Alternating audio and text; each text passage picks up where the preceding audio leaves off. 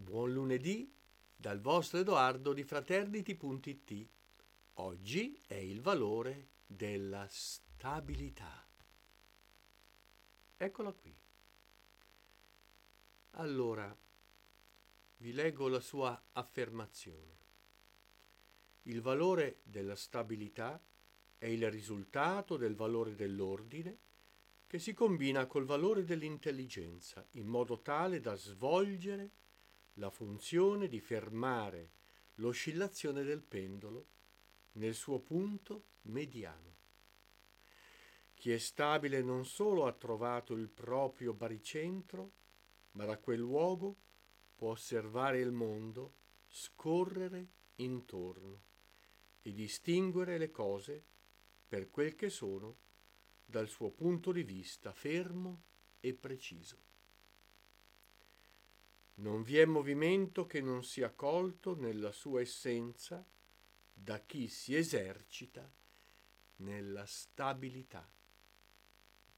Il pensiero seme. La stabilità è la singola unità di ritmo, il battere che distingue il levare. E qui vi è una affermazione un po' criptica che vale la pena di dipanare e di far emergere quello che vi è dentro. La singola unità di ritmo, il battere che distingue il levare. Sapete, quando un direttore d'orchestra dirige un brano musicale, con la bacchetta, che sembra quasi una bacchetta magica, fa dei gesti, fa questi gesti. Ecco, questi gesti aiutano i musicanti a restare a ritmo, a interpretare le sfumature. Ebbene, in questo gesto, che è il gesto che si fa per seguire uno spartito musicale, stare al suo ritmo, divide quel tempo musicale in battere e levare. Dunque, questi sono due tempi, battere e levare, che regolano il ritmo di tutte le musiche ma tra questi due momenti del battere e levare vi è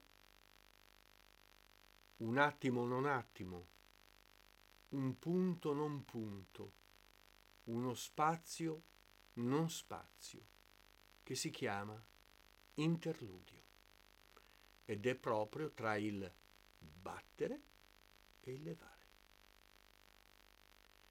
Ed è in quell'interludio che succedono le magie, che si può divenire co-creatori del piano. Dunque occorre sapersi porre o diventare quello spazio non spazio e quel tempo non tempo. Ed è lì dove l'anima agisce, fuori dallo spazio-tempo. E quando noi, entro il nostro corpo, troviamo il modo di liberarci da tutti i vincoli della forma, siamo tra il battere e il levare. E lì siamo creatori.